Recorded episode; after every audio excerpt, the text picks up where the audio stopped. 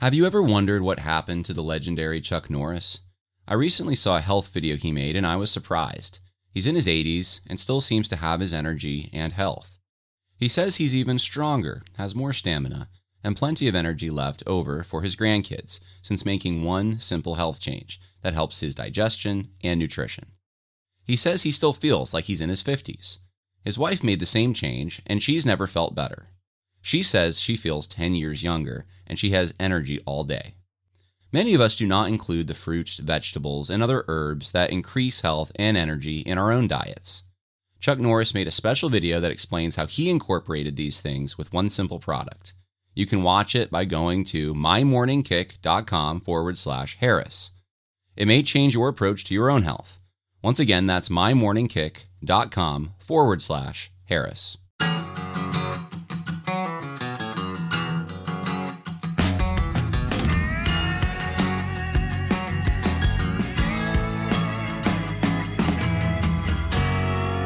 Hello and welcome once again to the Conversations That Matter podcast. I'm your host, John Harris. As always, we have a special guest today who's never been on the podcast before. This is his first time. We have John Avery Emison, who is the author of this book, The Deep State Assassination of Martin Luther King. And um, uh, this this is going to be an interesting topic and probably a bit of a controversial one, but I'm no stranger to controversy. So, uh, Dr. Emison, thank you for joining me. I appreciate it. And, uh, you know, tell us a little bit about yourself, who you are, what made you interested in this subject. Well, uh, glad to be here, John. I appreciate you uh, uh, you having me on your podcast. Well, I grew up in West Tennessee, about 75 miles from uh, Memphis, in the small town of Alamo.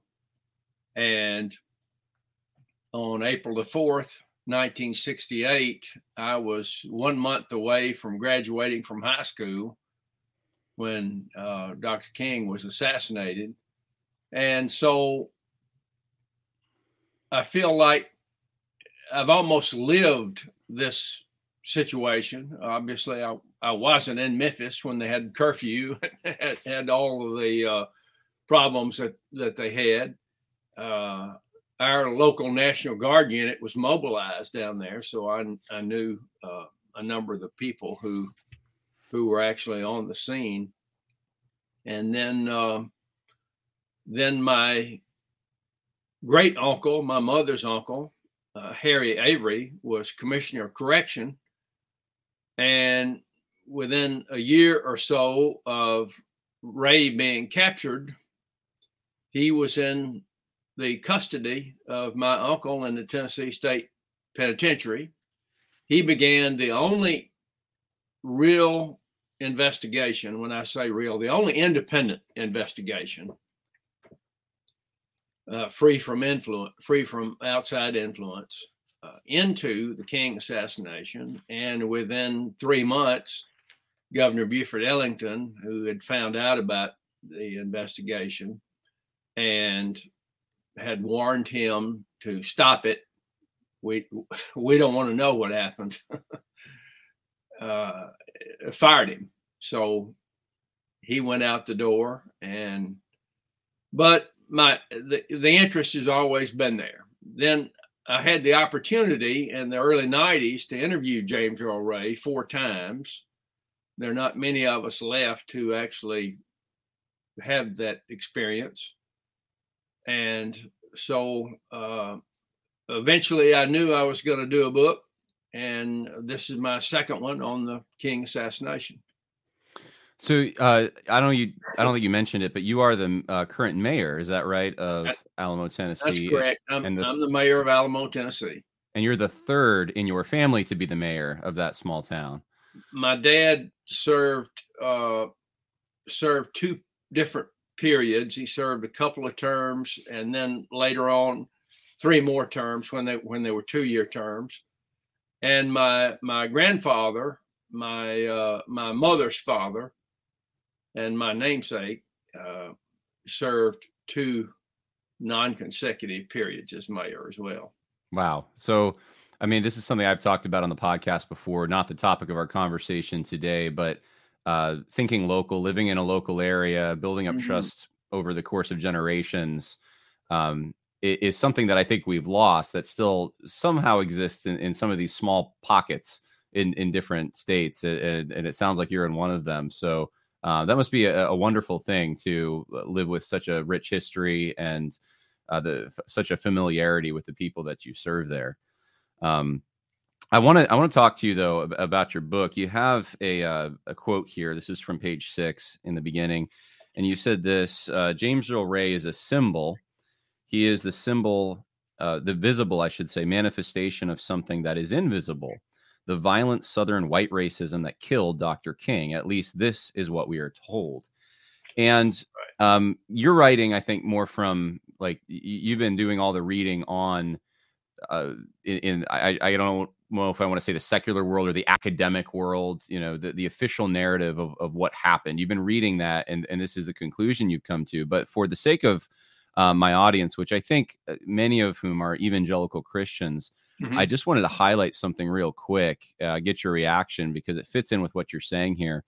Uh, Thabiti Anyabwile is a uh, pastor in Virginia. He was for a long time part of an organization called Nine Marks, which is a Christian ministry. But he had a lot of influence uh, with the Gospel Coalition, another Christian organization. And he had written a blog a few years ago that caused a lot of controversy. Some people may remember it because he said this. He said James Earl Ray initially confessed to assassinating Dr. King, but he did not act alone. Many have long believed there was a literal conspiracy of government actors, the mafia, and Memphis police. Whether or not you believe Ray acted as a patsy for these conspirators, he did not act alone. He acted with the tacit and sometimes explicit approval of white supremacists. He acted with the encouragement of a white society dedicated to the advantage of whites above all others, and simultaneously the segregation, oppression, and exploitation of black people. Almost done. Ray acted with the assistance of whites who suppressed their consciences. He acted with the assistance of anti civil rights propagandists and white collar country club segregationists. He acted with the assistance of uh, FBI, um, which I know we're going to talk about a bit. Uh, he talks about them trying to malign and silence black dissent.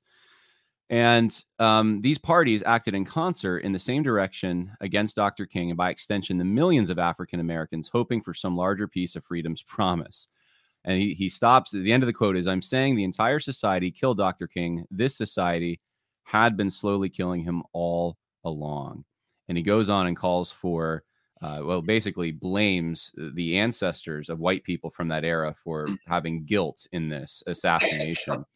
So I, I, know there's some overlap there because we're going to talk about the government and um, what kind of uh, part they played. But this view, when, when I saw that, I thought I've I've seen this before. I mean, how common is that view that th- this is uh, whites, especially Southern, but white people in America, racists, who are responsible for this? Uh, how common is that view? Yeah, I mean, in well, the academic that's, world, and... that's the persona that was painted by uh, by the four uh, authors whose works I uh, I go through in in my book. Um, George McMillan, who wrote The Making of an Assassin, and um, William Bradford Huie in his book, uh, He Killed the Dreamer, which he had had a actually had a contract to write that book with James Earl Ray, and the initial title was "We Killed the Dreamer," and he kind of switched during the process. And then uh, Gerald Posner, who's written extensively about uh, several assassinations, uh, the JFK assassination as well as the MLK assassination. And then more recently, uh, Hampton Sides, who uh, wrote Hellhound on His Trail. And they all portray Ray as this extremely violent racist who uh, was on a mission. The only problem is they have no evidence that Ray was a racist. He was in the army, he had a record in the army. He was in uh, fed, the federal penitentiary system. He was in Leavenworth. So he had a record in Leavenworth. He had a record. I believe he served some time in Florida. I know he served time in in uh, in, in, California, I think maybe in Illinois and and certainly in the Missouri prison, all before the assassination. And there's no record anywhere of of uh, his his racism. The uh, of course he was white, and he sounded Southern because he talked kind of slow and had a little bit of a drawl. But you know he he grew up in Illinois. He wasn't a Southerner. So there's uh, a, a lot to the uh, quote that you've cited, but look beyond that just a little bit and glimpse how easily it was to manipulate all of us in, into believing uh, that that Ray did it because of racism, because he certainly didn't have any other motive.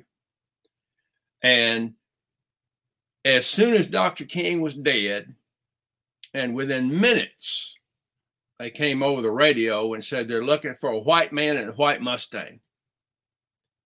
I dare say that just about every Southerner and probably every citizen of the country draw the conclusion well, a white man killed a civil rights leader because he wanted to shut him up. Now, these authors went into great detail in making specific accusations, certain bars that uh, Ray was in, in in California and situations where he worked, even uh, some of his prison uh, records and so forth. Particularly uh, McMillan, George McMillan. The only problem is McMillan's book came out, uh, it was published in 1966.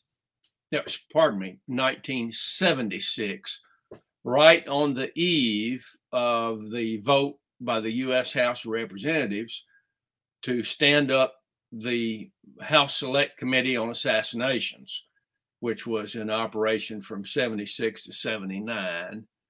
It had two different chairmen uh, during that period. Uh, and it went across two different Congresses. So the, the, the next Congress had to uh, had to reauthorize it, uh, which they did. But the committee investigators, uh, eventually headed by G. Robert Blakey, who was the general counsel, they investigated all of these allegations. Uh, McMillan had about had about a dozen of. They could not prove a single one of them, and they positively disproved about two thirds of them. So all of that was made up propaganda. That's that's where that came from. Uh, McMillan had been a propaganda writer during the war. He worked for the uh, Office of War Information, and he he married uh, Priscilla Johnson McMillan, uh, who likewise wrote a uh, lone nut gunman about Oswald. So they're the husband and wife team they wanted you to believe during their entire lives that their work was unbiased. It came from them, it came from their research, it was not influenced. But the problem is, in recent years, the uh, the releases by the National Archives under the JFK Records Act clearly shows, as and I've got it in in the book. There's a specific reference to the document in the book and anybody can look up online. It's very easy to find. That shows that Priscilla McMillan, who only died a couple of years ago and uh, uh, outlived her husband by decades, was, uh, in spite of her assurances to the contrary, including emails to me, personal emails where we exchanged, and I asked her questions and she answered most of them. she was uh, uh, one of one of the documents shows that her CIA handler, which she had denied her whole life, was handing her off to another CIA handler. So you have to dismiss all of that as a very elaborate effort of propaganda. Now, who's behind that effort to propagandize the people of this country? Well, it's CIA, of course. Yeah, well, this gets us to the, I guess, the main question: Who did kill Martin Luther King Jr.? Uh, if it wasn't James Earl Ray, or if James Earl Ray did not act alone, who uh, assisted him? And and I know there's there's so much. I mean, this this book is um, quite extensive, so we can't get into all of it. But um, you know, m- maybe give us a few of the main things that people ought to know about the the, the official story that that the holes in it that don't make sense.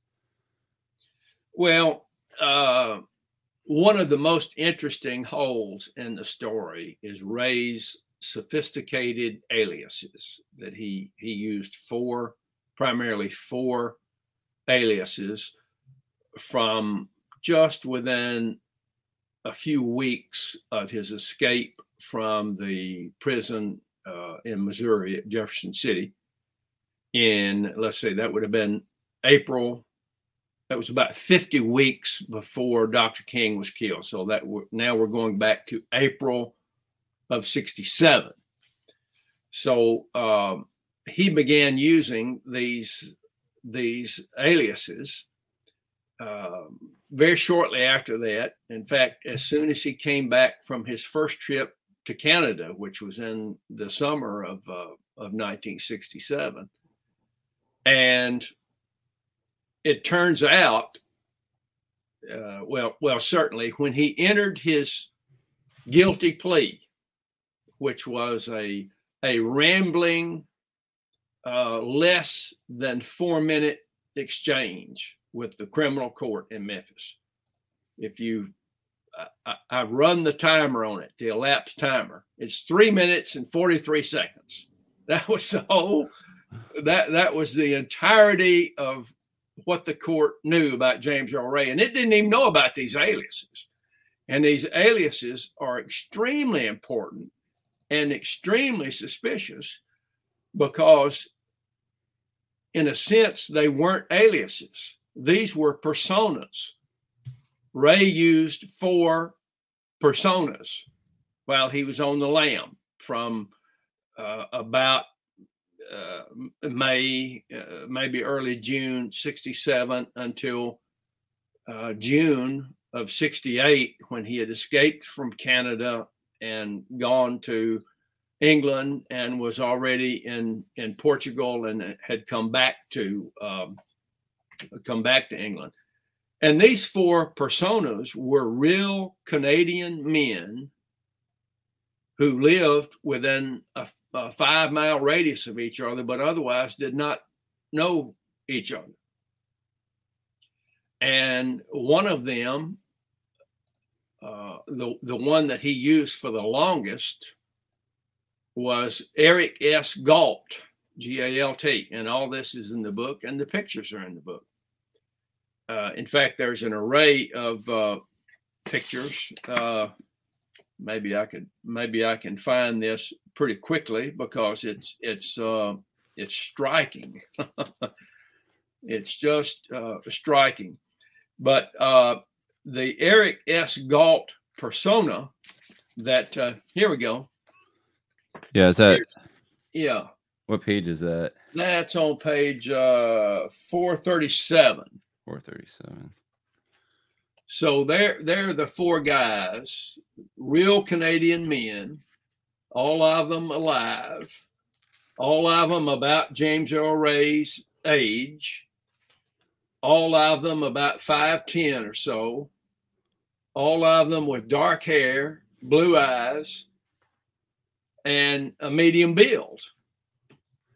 And these, uh, so you see what Ray looked like. There's. Oh yeah, let me put you full screen. Yeah, hold on. There you go. There you go. Right, that's a picture of Ray. Right. cleaned up when he applied for the uh, the Canadian uh, passport. yeah, so he he used all these aliases. I, yeah. I know you you talk about um, he he wound up. I, there there's so many details that were fascinating, but one of them was um, the commonalities between him and Lee Harvey Oswald. Was showing up at the Mexican embassy, you know, right before. Well, there's a, this allegation. I, first of all, we're we'll chase rabbits just a moment. Right. Okay. I don't think Oswald. It wasn't Oswald at the Mexican embassy in '63, and and uh, what would that have been? October of '63. I don't believe it was. It didn't look like him. And when this uh, this document that was released just in the Trump and Biden era uh, document releases, uh, there was this allegation raised that, well, we think it was James Earl Ray at the same Cuban embassy a few years later in the uh, in November of 1967. So you need to know something about James Earl Ray, and may, maybe maybe we should touch on this. James Earl Ray probably didn't even know what an embassy was. Uh, um, I mean, it, he he would be one of the last people that uh, you you would think of that would have any business with an embassy, particularly a foreign embassy in a foreign country. Uh, he just uh, he, he was had he was personally incapable of the extremely complex crime of stalking a prominent person, of knowing where to stalk him, and uh, shooting him, and escaping and getting out of the country. I mean, this was a guy who had eighth grade education. He was a ninth grade dropout, and he eluded the largest manhunt in the history of North America and took a bus from Atlanta to uh, Toronto and then uh, had very suspicious contacts at two different rooming houses. Uh, by then, he had dumped the Galt uh, persona, the, the the Galt alias, and and he was using uh, the uh, the I believe the Bridgman alias first, and then uh, eventually the Sneyd alias. Uh, so all these are you you know you're you're dealing with a guy who you wouldn't hire to wash your car because he's going to mess something up, and and he's able to elude by himself the largest manhunt in the history of North America. I mean, that's. Well, why don't you walk us through a little, like, like what was involved, like the chances of someone being able to um, get a firearm that's sighted incorrectly um, right. to, to, the exact place where the, they can from from this supposed hotel room shoot Dr. Martin Luther King Jr. Like, what what are well, the chances? What what are the obstacles? Yeah, just just the location is a. Uh, l- let's start with that problem because if you want to kill somebody, you you need to know where they are, right? I mean, it's not just a matter of aiming it somewhere. You're aiming it where you know they are, and all of the explanations as to uh, how Ray knew where Dr. King was in Memphis, the one by Posner, the one by McMillan uh, the one that was uh, that was repeated in uh, Sampton ha- uh, uh, Hampton's Sides book.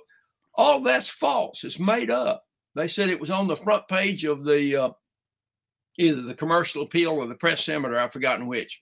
I think maybe the Press Scimitar was the afternoon paper at the time, the Memphis Press Scimitar, and it wasn't.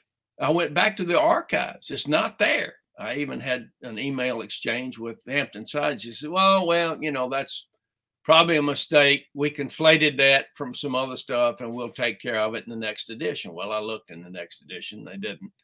It was still there because it it it is one of those. Uh, let me put it this way: Judge Arthur Haynes Jr., who he and his father were Ray's original attorneys when he was extradited from England back to Memphis. He made a statement, he made a comment to me a number of years ago now that has really stuck with me. And as I look at various elements of the case, that's, a, uh, you know, it's just a series of ahas.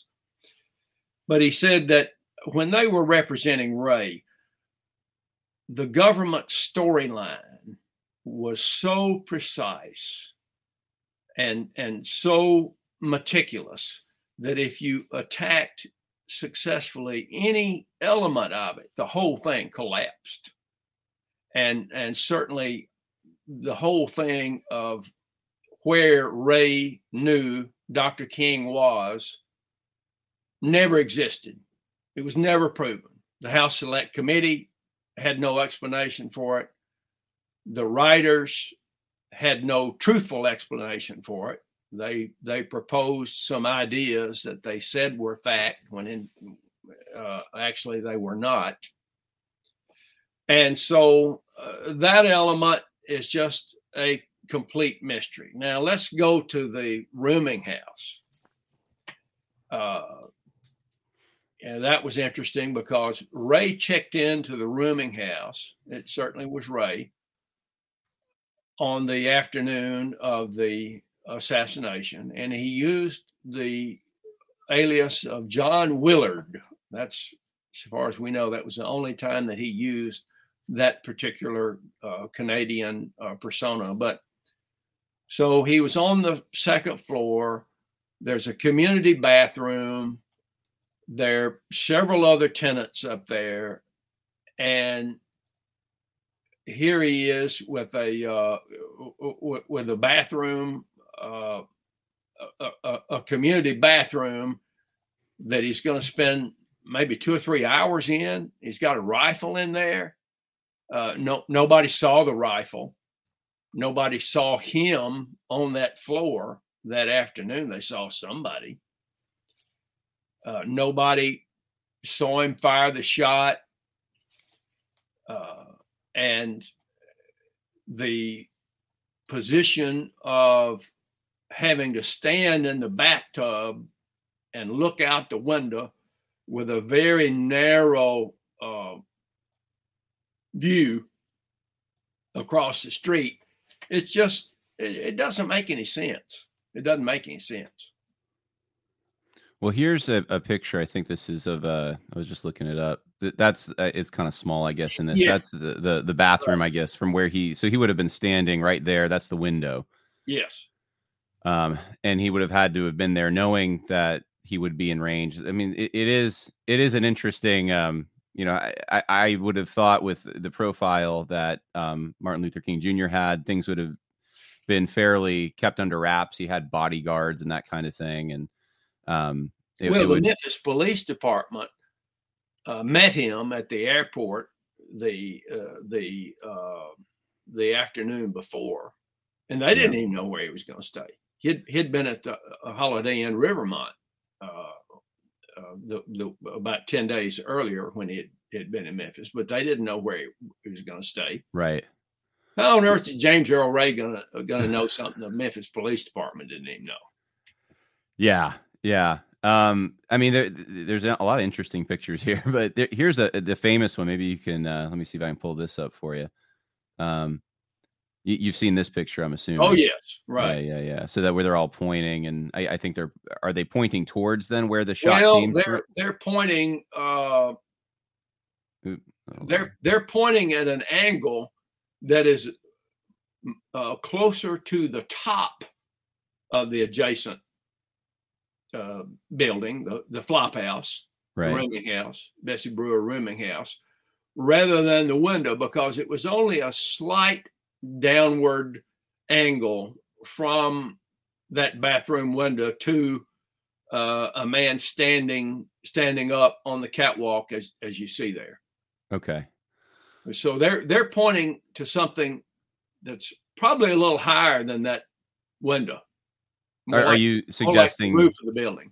Are, are, do you think in the picture that they're suggesting it was the roof then, or uh, I, I'm not sure. What, what are you trying to, to say? What's the significance of them pointing uh, on the roof? Well, they're they're they're pointing at an angle that could have been the second floor, or it could have been the roof. I got you. Okay. Um. Okay. So I want to make sense of this for everyone who's uh, listening because there's other things I'd love to get into, like the ballistics tests and these kinds of things. But I think the the thing popping in most people's minds at this point is, but didn't James Earl Ray confess to doing it? didn't he go to prison for doing it? Um, why is that? Eh, like, what evidence do let's, you need? Let's get into that because that's a uh, that that's that tells right. a lot. Well, you've talked to him personally, so I figured yeah, right. if there was something, if if he meant something different or disagreed with that, uh, well, then you would know. First of all, let's look at the circumstances of James Earl Ray's incarceration and the pressure he was under.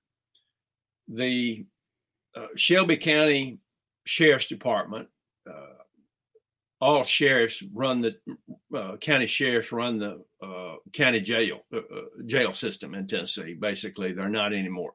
There are almost no cities that have their own city jail anymore. It's all run by the county, and and that's the way it was even in the 1960s with in, in in Shelby County the the uh, the county that Memphis is in.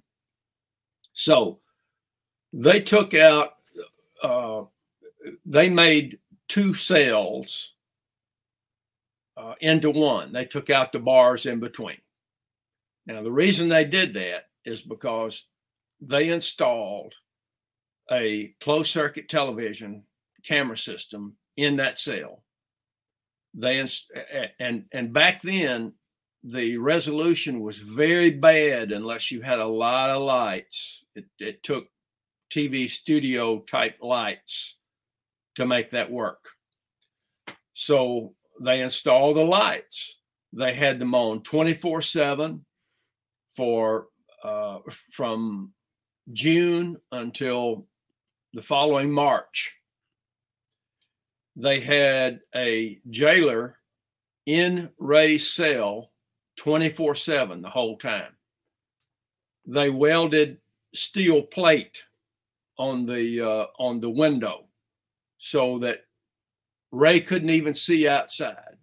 He could if, if he if he woke up taking a nap or woke up in the middle of the night and he asked him what you know it's two o'clock. Is it is it am or pm he wouldn't know.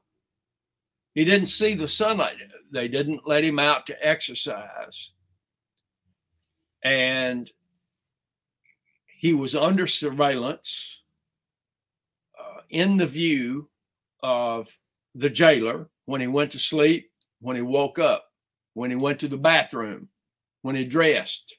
Zero privacy 20, 24 7.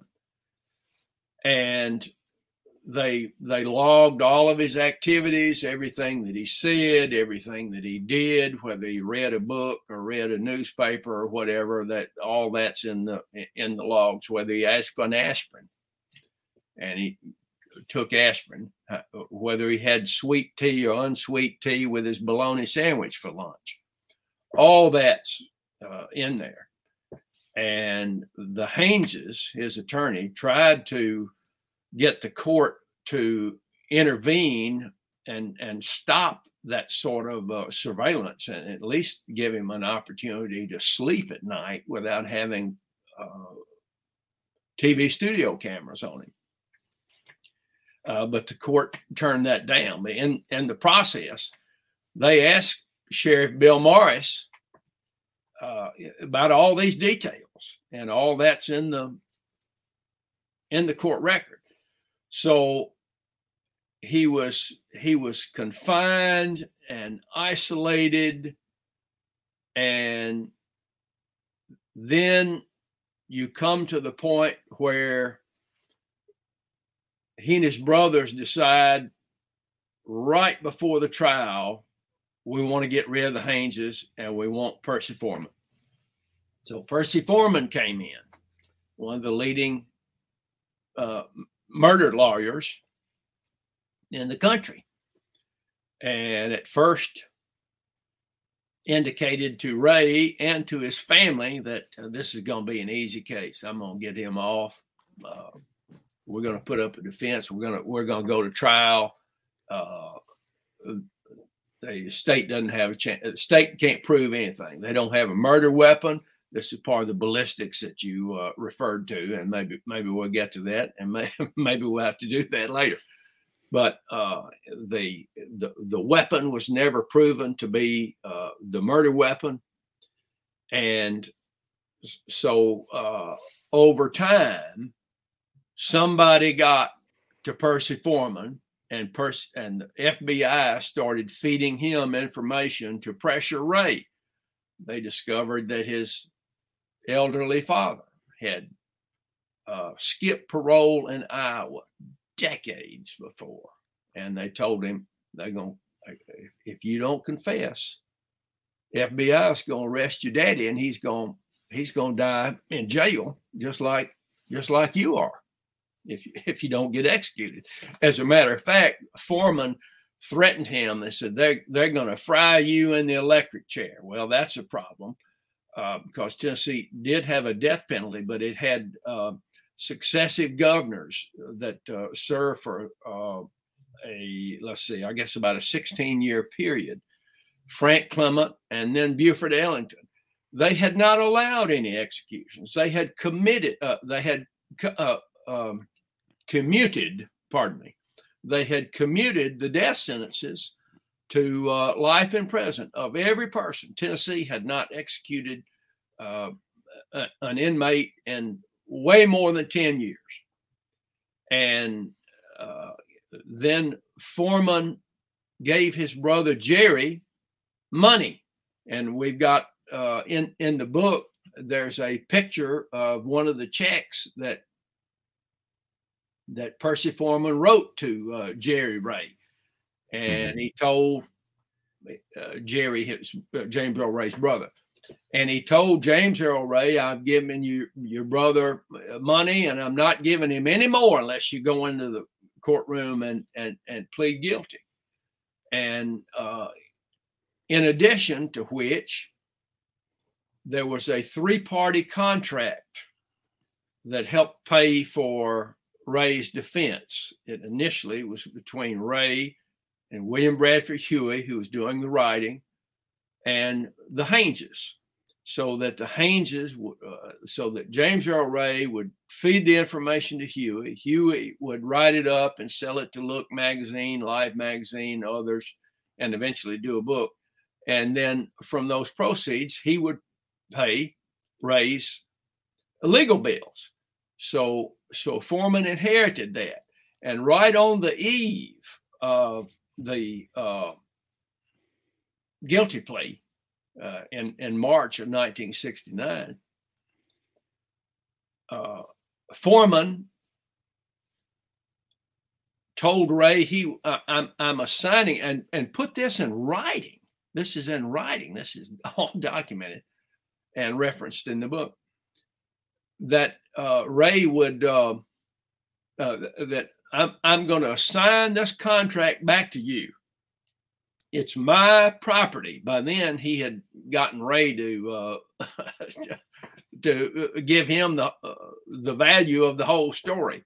But he says this contract is my property, but I'm going to assign it back to you if you go in and and and plead guilty and don't say anything embarrassing uh,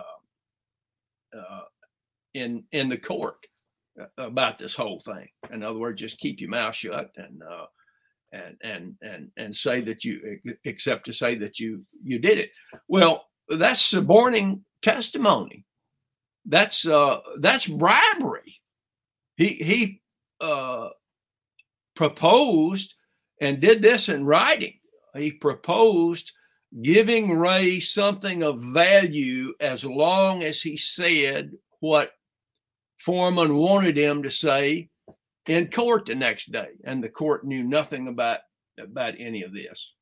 All of that was in in in the background.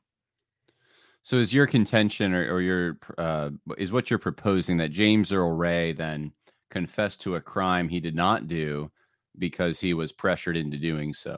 That's correct.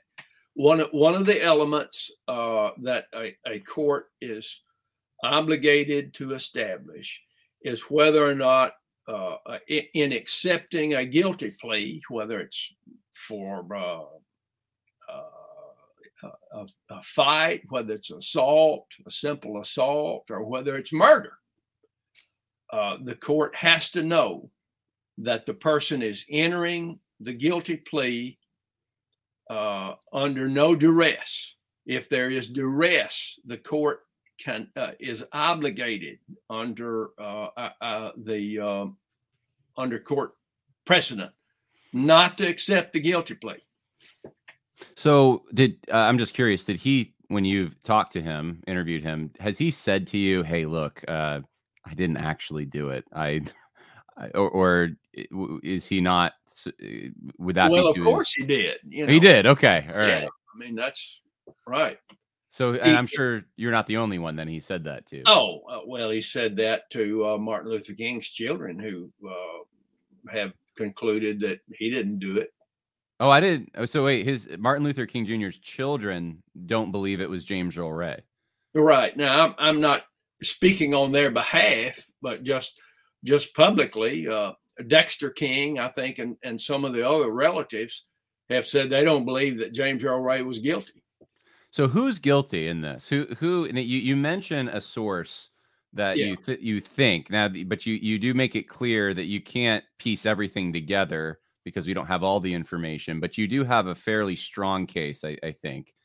Yeah, uh, it's too late now for us to ever know who the trigger man was. That's you know, uh, we'll never know that. Too many years have, have passed. Uh, but obviously, it was a professional hit because somebody fired one shot from a remote, concealed location, escaped with the weapon, and uh, w- w- was on the lam. So that's that's not amateur. And by the way, that's not KKK. I mean, they they would take credit for it, and it, and uh, certainly not mafia. They would spray the whole thing with machine gun bullets and and um, and you know it would have it would have all their their their earmarkings uh, of it. Uh, but um, Ray is uh, Ray was just not capable of that sort of sophisticated crime. What was his? Because he was a CIA asset, though, right? He had an involvement. Oh yes, kind. he had a he had a handler. His name was uh, Raul, and in okay. the book, uh, in in the book, it uh, there's um, there's information in there that uh, I obtained from uh, Judge Arthur Hanes Jr. Uh, that they got the contents of Ray's of the trunk of Ray's Mustang uh, sometime during the summer of of '68 and he said it was just uh, uh, he said it was it was electric that they got a very small jacket. Now Ray had always described a Raul, which the government says didn't exist. Raul was made up.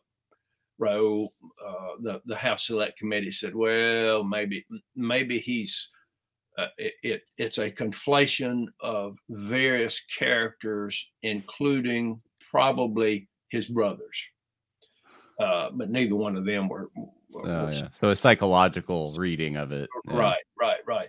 So uh, Ray had always described Raoul as a very diminutive man, a small man. And Judge Hanes said, "We got the we got the contents of the trunk, the evidence r- released to the defense." and there was a small, small jacket that he said Ray couldn't possibly get it on and he made kind of a, a funny comment to me uh, that uh, I guess I guess if we had uh, if Ray hadn't fired us at the last minute right before the trial and hired Percy Foreman that I would have been the one who said if the jacket doesn't fit you must quit. oh, that's I mean, it's funny, but it's it's uh, it's sad that this that evidence um, hasn't. I mean, is that even mentioned in the other books that you cited at the beginning? Does anyone try to account? No, I don't think no. anybody said anything about that. No. Yeah. So no, because that's uh, that that that's evidence that doesn't line up right with the government storyline. Sure, there are things, there are some things that line up with the government storyline, but when you start looking at all of the elements of it, and and and you you see uh, where these weaknesses are, the whole thing just falls apart. You take, a you know, it's it's like a, a, a big uh, Lego thing. Uh, uh, you know, you you pull out the the wrong block and the whole thing collapses. Yeah, I mean, and there's so many little things like this. You've just scratched the surface. Like even in, with the ballistic tests, you, you talk about how you know the rifle that they assume was used wasn't even sighted in. like right, uh, right. For, for, eh, so uh, there there's all kinds of little things like that that just don't make sense. Um, and and I wonder like what. And the rifle, uh, yeah, go had a three round magazine uh, I have one very similar to that that I, I use for deer hunting. Uh, mine's an automatic. That one was was was a pump, uh, a, a, Remington uh, a pump action uh, rifle. Uh, but there was only one round in the magazine. So here you've got a property hoodlum who's not real bright let let's say he fired the shot. He's he's going to load one uh, one round into a rifle that'll take one in the chamber and, and three in the magazine. What if what if he hits his target, but he runs into a little trouble uh, trying to get away?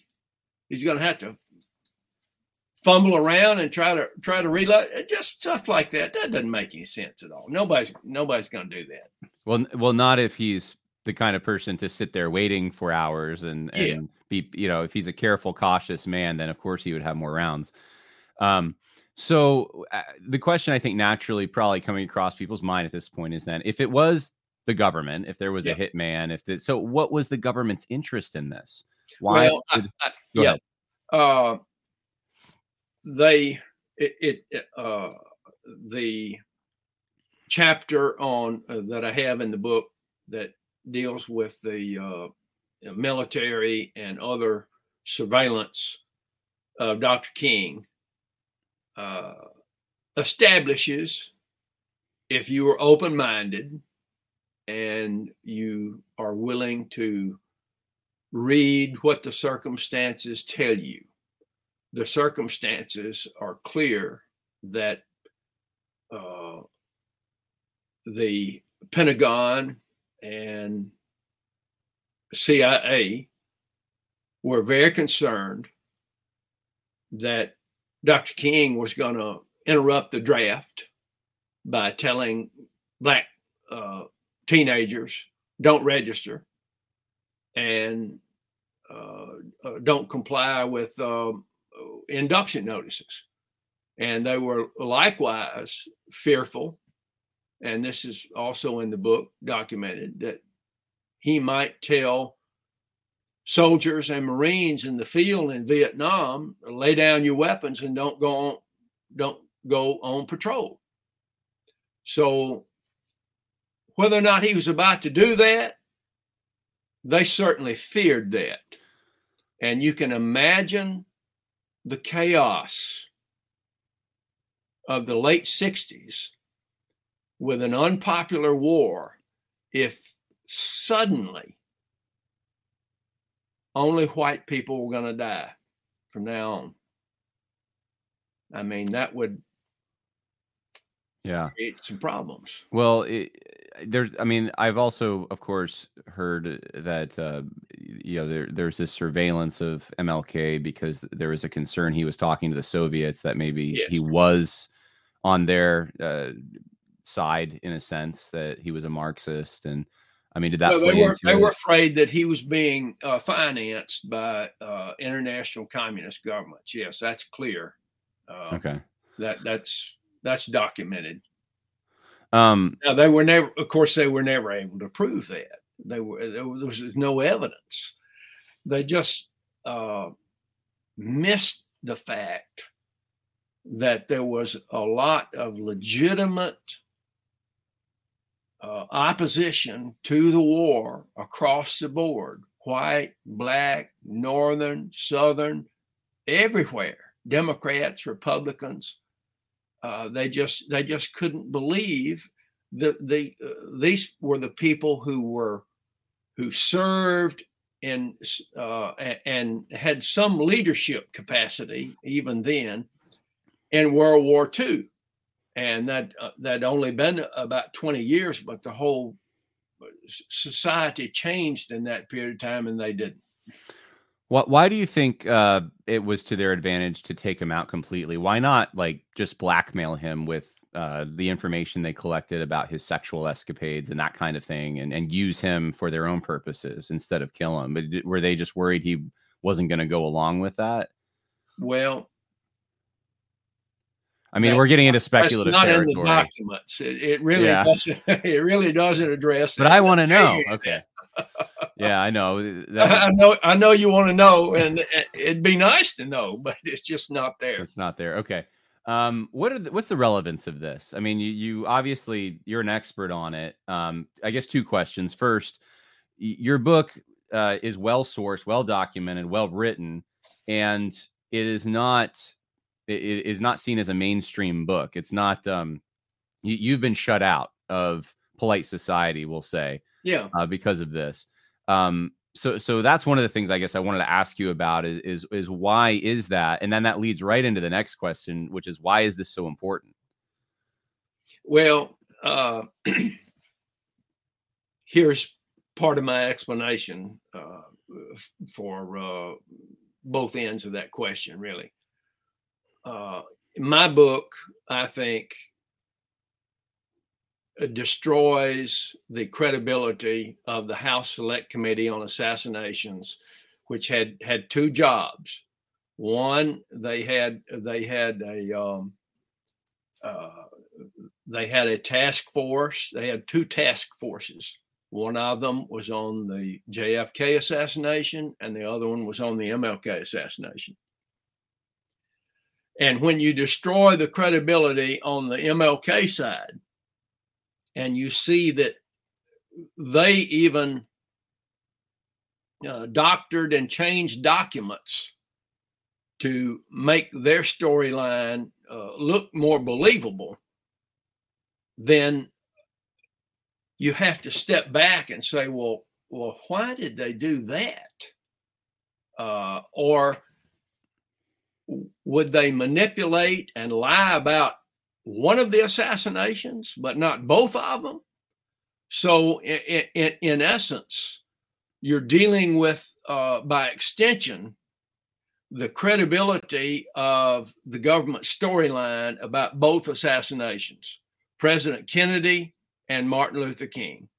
And you don't have to do a whole lot of thinking, I don't believe, to realize that if you come to the conclusion, my government is capable of this, well, then it changes your whole view. Does it not? Yeah. And I think because of 2020, a lot of people are more open to this. I mean, I would not have been as open to even hearing someone like yourself out probably years ago. Um, I mean, I would have talked to you, but I would have probably thought, yeah, you know, th- that that might be a little crazy. Um, and and without looking at the documentation, just you know, out of hand, because that's just the story I have been told. And uh, but of course, I think especially after 2020, people are much more open to believing, yeah, the government could lie to us about something, yeah, right? And because they just did, and right.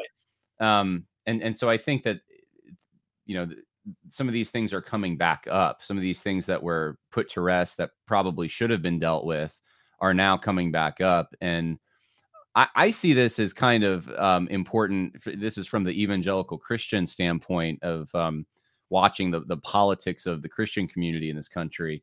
uh, MLK has become somewhat of a lionized figure in especially Baptist circles, but really all evangelical circles. They want to claim him as, as this is the ideal Christian person, and, and, he was killed, and he's a martyr, and we can learn from that, and, and mm-hmm. almost like a, a Jesus-like figure, to be honest.